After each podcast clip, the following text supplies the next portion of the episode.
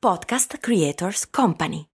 I'm Sandra, and I'm just the professional your small business was looking for. But you didn't hire me because you didn't use LinkedIn jobs. LinkedIn has professionals you can't find anywhere else, including those who aren't actively looking for a new job but might be open to the perfect role, like me. In a given month, over 70% of LinkedIn users don't visit other leading job sites. So if you're not looking on LinkedIn, you'll miss out on great candidates like Sandra. Start hiring professionals like a professional. Post your free job on linkedin.com/people slash people today.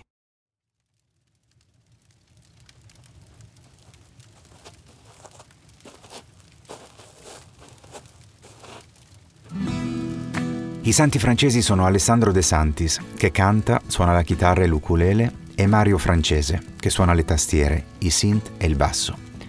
Nel 2022 vincono la sedicesima edizione di X Factor guidati da Arcomi, ma il loro lavoro comincia da molto prima. Alessandro scrive i testi, Mario produce e insieme sono una sintesi di gentilezza, di romanticismo e di riservatezza. Sono cresciuti entrambi a Ivrea ed ora, dopo essere stati anche coinquilini, vivono a Milano, ma in case separate. Dove interrompe una frase Alessandro, la termina Mario, e viceversa. È sulla lunghezza d'onda dell'essenziale che si completano a vicenda. A loro piace suonare più che parlare. Educati, forse timidi, asincroni, probabilmente in un tempo musicale che prevede più orpelli che significati. Ma a loro la faccenda non sembra interessare molto. Si siedono vicini davanti al fuoco e restano in silenzio fino a quando qualcuno non li va a disturbare.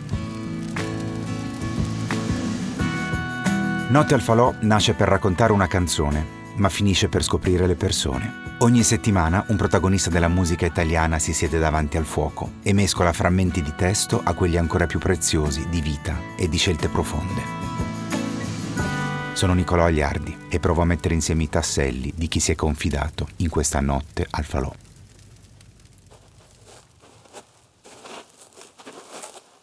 I Santi Francesi, buonanotte. Buonanotte. Ben arrivati a Notte al Falò. Grazie, grazie mille dell'invito. Avete portato Occhi Tristi, canzone sulla, che è una promessa reciproca su non, so, non farsi sedurre dalla, dalla retorica dell'abbandono, ma provare a costruire qualcosa di nuovo, seppur dolorosamente insieme. È così? Sì, l'hai detto, l'hai detto benissimo, esattamente, esattamente quello. Diciamo che forse un po' tutti i cantautori, tutti gli artisti tendono nelle canzoni, tendiamo nelle canzoni a fare delle promesse, spesso sono gigantesche e nella maggior parte dei casi le promesse che ho fatto io in passato con la musica e che in realtà continuo a fare non sono mantenibili, Mm. non sono promesse che effettivamente puoi mantenere e puoi rispettare, servono più a suggestionare, a creare un- un'immagine, a regalare qualcosa tramite le parole, nella maggior parte dei casi per me a una singola persona. È una dichiarazione importante, stai dicendo quindi che nelle canzoni si mente. Forse lo sapevo già, ma mentite anche voi, così giovani, così pieni di belle speranze. Sì, Meno male. certo che si mente nelle canzoni, ma io sono sempre stato convinto di questa cosa, soprattutto quando eravamo più piccoli. eh, scrivevo le canzoni in inglese in base al suono delle parole, in base a, a- appunto solo suggestioni, ti metti delle maschere addosso, puoi scegliere tu chi vuoi essere, quando lo vuoi essere, come lo vuoi essere e credo che sia una libertà gigantesca da, da mantenere, da tenere per gli artisti, perché spesso secondo me c'è troppa responsabilità invece nei confronti del- della parola dell'artista, della frase dell'artista. Un giorno Cesare Cremonini mi disse che le canzoni sono molto più belle di chi le scrive. Io avrei voluto contraddirlo, ma poi non ne ho avuto il coraggio. Alessandro? Sì, sono, beh, son- sono d'accordo, assolutamente d'accordo. Le vostre canzoni, Mario, sono più belle di voi. Oddio, questa è una frase grossa, però devo dire che... Più effetti- sincere. Non lo so, come diceva anche Ale, in effetti è vero, cioè a volte le canzoni, le stesse canzoni servono anche un po' a capire noi stessi, quindi che poi magari la, la figura che ci creiamo sia corrispondente a quella reale, a quella della persona reale, non, non si sa e forse, anzi noi preferiamo, correggimi se sbaglio, spesso lasciare questa sorta di dubbio no, alle Mm. persone, eh, lanciare questa cosa, questo, mh, questa dichiarazione, questo- queste, queste parole, vedere la gente cosa ne, ne trae, Eh, poi è, è evidente che a volte c'è della disillusione poi quando si conosce effettivamente un artista e ehm, per questo noi forse siamo anche un po' distaccati Mm. Dalla realtà, dai social, e dal- da, da questo mondo. Avete paura di mostrarvi più imperfetti di quanto non sembri attraverso uno schermo?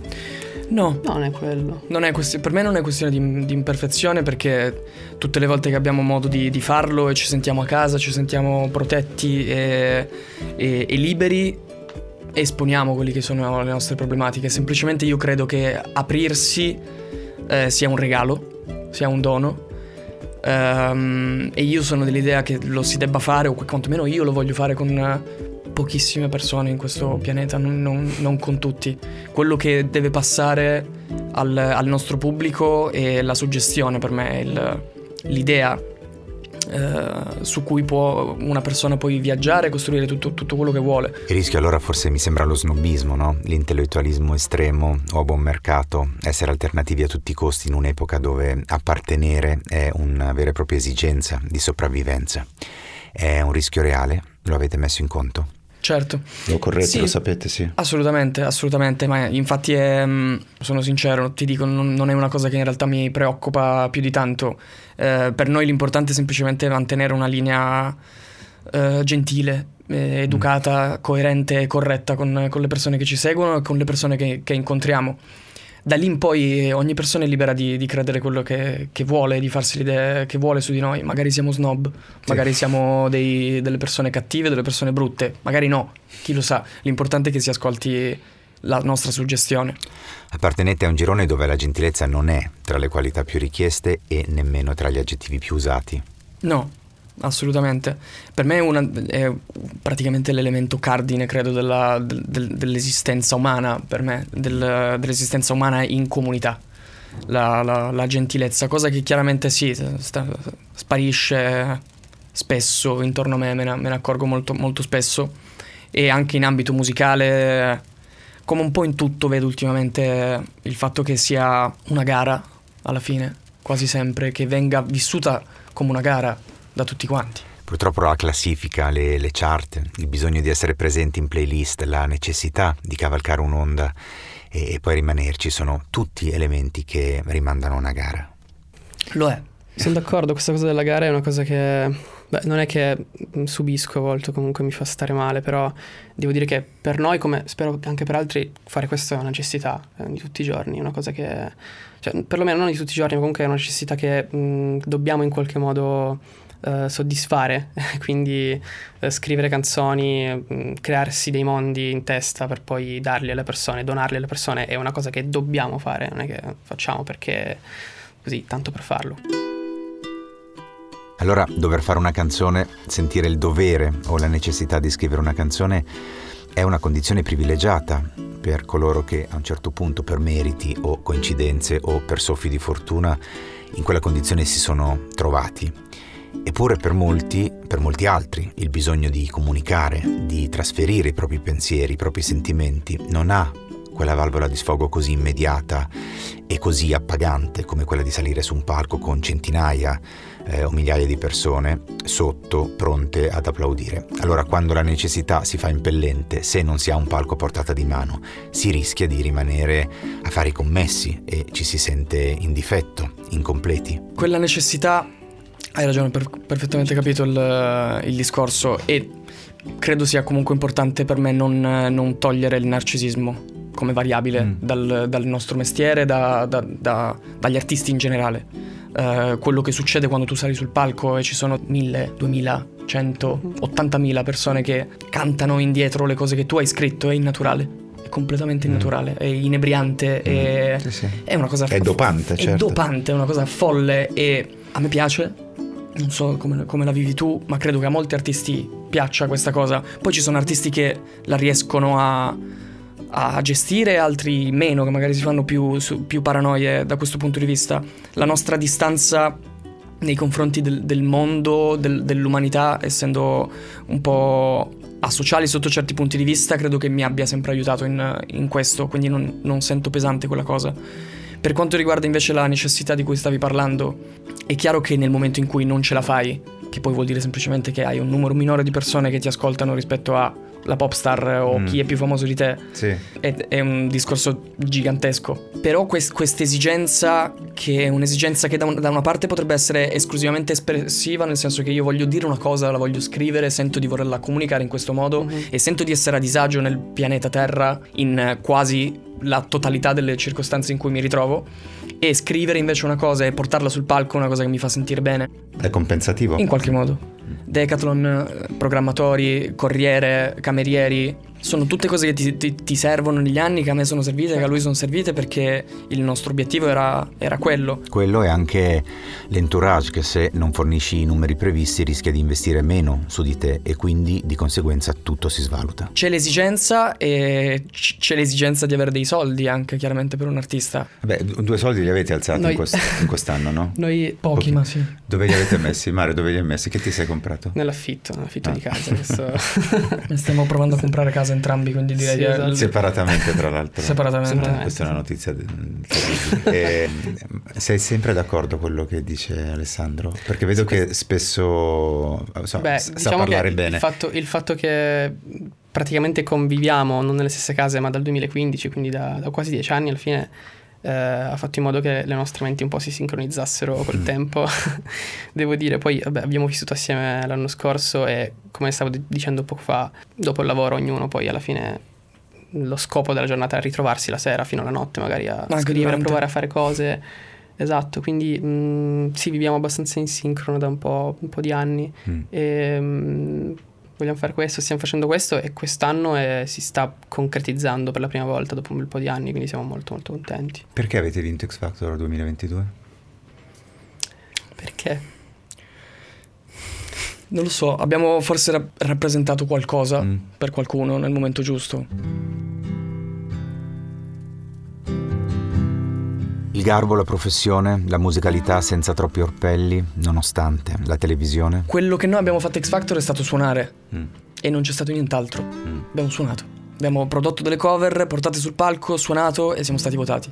Non, non c'è stato nulla del- della nostra persona che è uscito. E se, se tu ti riguardi X Factor dalla prima all'ultima puntata, non c'è una dichiarazione nostra che possa far intendere qualcosa di come Vacanze in Sicilia o in Sardegna. Con i traghetti GNV porti tutto quello che vuoi, ti rilassi fino a destinazione e se prenoti entro il 14 maggio, posto ponti a partire da 33 euro. Non c'è modo migliore per andare in vacanza. Scopri i dettagli su gnv.it. Offerta valida sulle linee Napoli-Palermo e Genova-Olbia, 10.000 posti disponibili.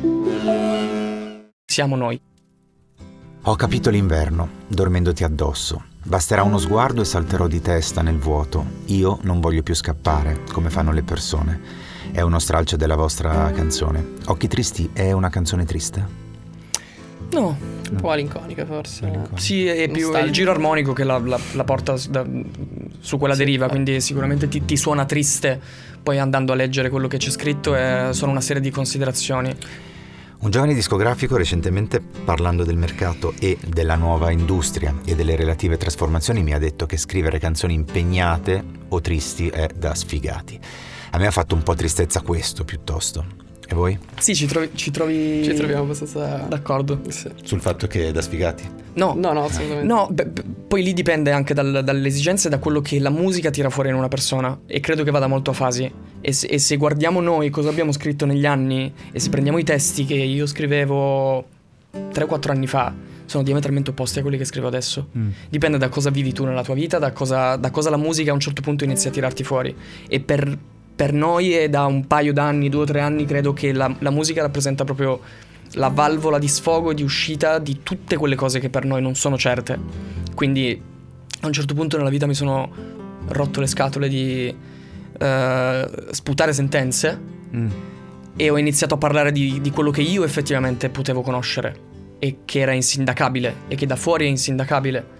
Perché non, non parlo di massimi sistemi, ma parlo di quello che succede dentro di me, dentro di noi, dentro la mia, la mia- la mia testa e soprattutto nella maggior parte dei casi di quello che non funziona. E quali sono secondo voi le caratteristiche della vostra musica, del vostro porvi, in cui il vostro pubblico riverbera maggiormente? Mi sembra un pubblico gentile, no? Sì, Non- io non ne sono perfettamente certo, però spero che passi dal, ehm, dal- dall'immobilismo, dal- ciò che più mi piace far, far passare è, mm, è quest'idea di attesa, questa nostra idea di, di essere abbastanza immobili, spettatori, Mm. ehm, volti unicamente a guardare quello che succede, lavorarci nella, nella testa e poi creare qualcosa, non creare niente, semplicemente pensarci.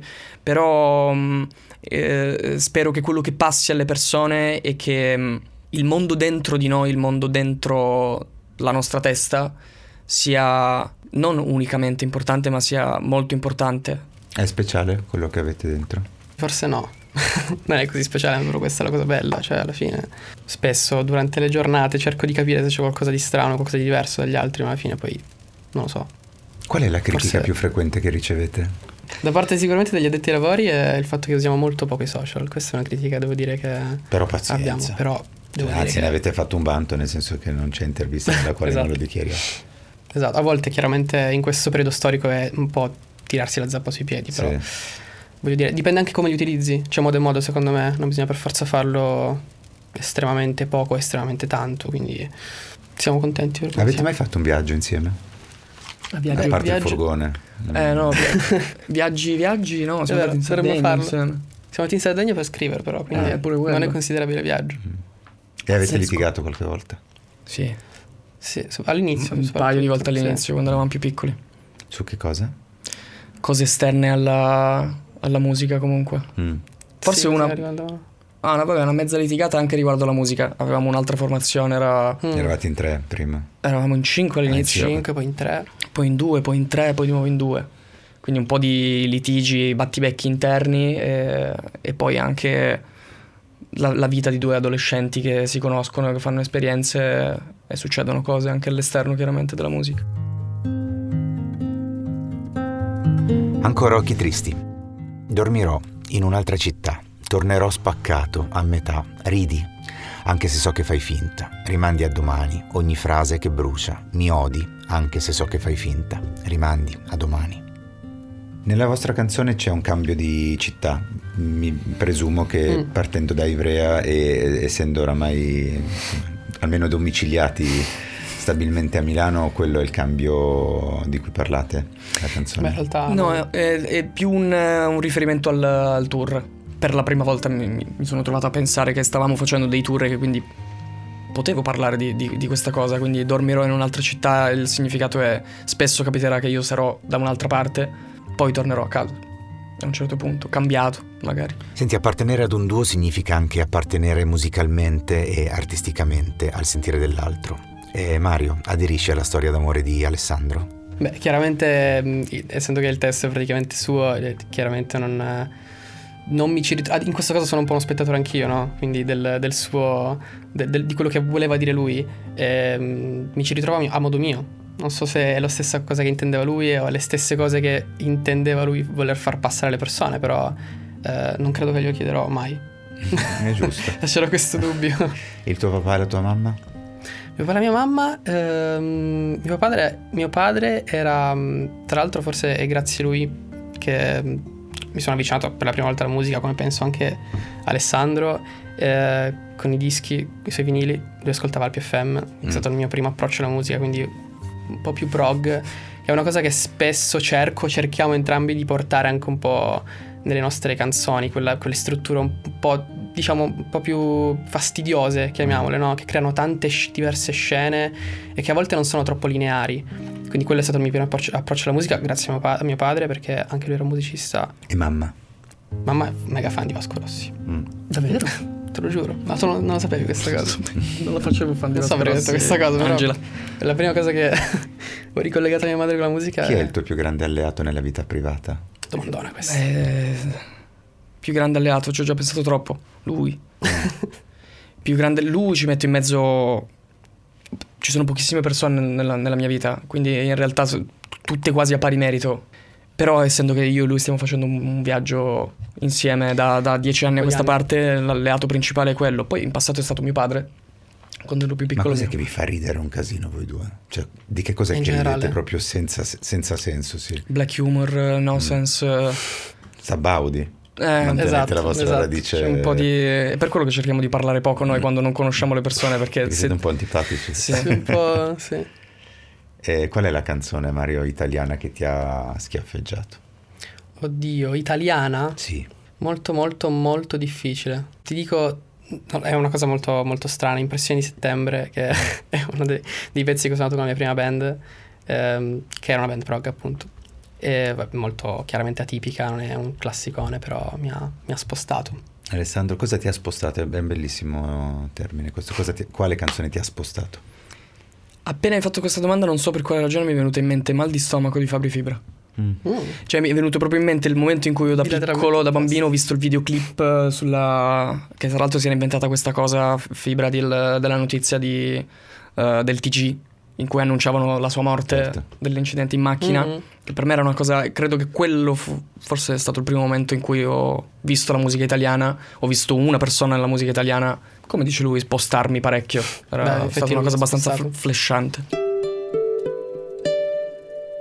Le cose che scrivo, il vestito più nero, la mente che parte, la nausea di giorno, mi sveglia allo specchio e capisco che noi siamo gli occhi più tristi del mondo. Sembra che tu abbia letto Sartre.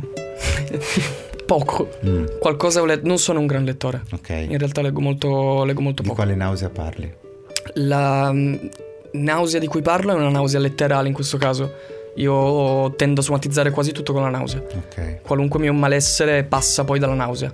Quindi mi, la nausea di giorno si riferisce proprio al fatto che mi capita molto spesso di avere nausea. Sì. Di che cosa?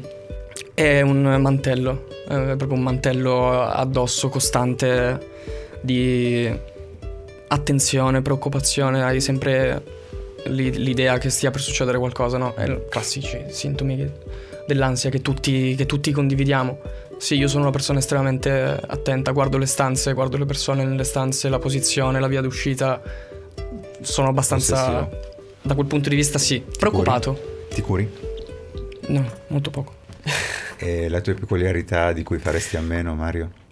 a volte sono un po' permaloso, questo forse Alessandro, un po' ipocondriaco, mm. quello, forse quello. Vabbè, sì. su quello basta pagare uno solo di specialista. Mi dica bene cosa non ho, anzi, ci dica bene cosa non abbiamo. Esatto un, uh, un grande desiderio di entrambi che vorreste realizzare questa notte. Mamma mia. Una fatica gigante alla testa proprio. Ci sono momenti della vita in cui, non so se capita a tutti quanti, hai l'impressione di non, non desiderare effettivamente qualcosa di, di, di, specifico. Questo per me è uno di quei momenti della vita. Mm, perché... Significa che forse sia un buon momento, no? Probabilmente sì, la, la voglio vedere in questo modo. Sta, non, sta, succedendo più o meno quello che vorrei che succedesse per noi. Sono d'accordo. E ci mettiamo del tempo, ci metteremo del tempo, però forse il mio desiderio più grande è poter lavorare io e lui su, su tutto, su qualunque cosa, scrivere i, i, brani, produrli noi da soli, scegliere quando pubblicarli, non avere i social, quello sarebbe incredibile per me. Cosa pensa della tua ragazza di Mario? Lo adora, lo adora, piace tantissimo Mario. Di che cosa hai paura Mario? Io di cosa ho paura? Ehm, Devo dire, mm, in questo periodo sono abbastanza confuso dalla vita in generale e mi piace che sia così. Come diceva anche Ale, voglio che continui più possibile questo stato. Forse a volte l'unica cosa è che in questo vortice di cose a volte mi sento un po' tanto, un po' solo di base comunque. E vorrei in realtà, poi col tempo lo sto capendo che è bellissimo alla fine essere soli, riuscire a, a esserlo e a cavalcare questa sensazione. Prendi una cosa e buttala nel fuoco, nel falò la, l'ansia di avere fretta. Che cosa non manca nel tuo frigorifero? Adesso voglio sentire questa risposta. Eh, fetta al latte. Grazie, buonanotte. A te, buonanotte. davvero.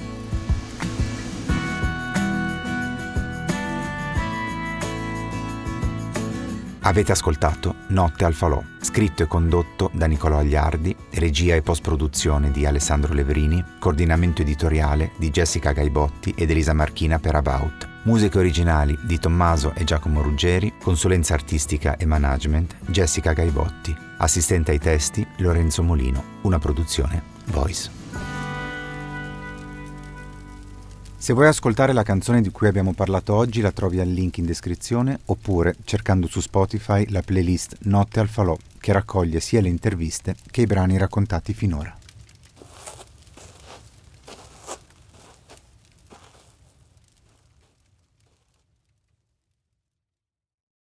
E adesso un bel caffè finito.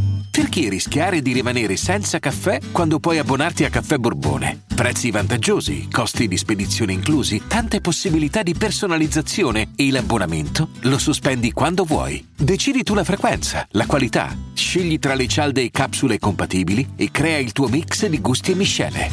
Mai più senza caffè con l'abbonamento Caffè Borbone. Tutte le info su caffèborbone.com.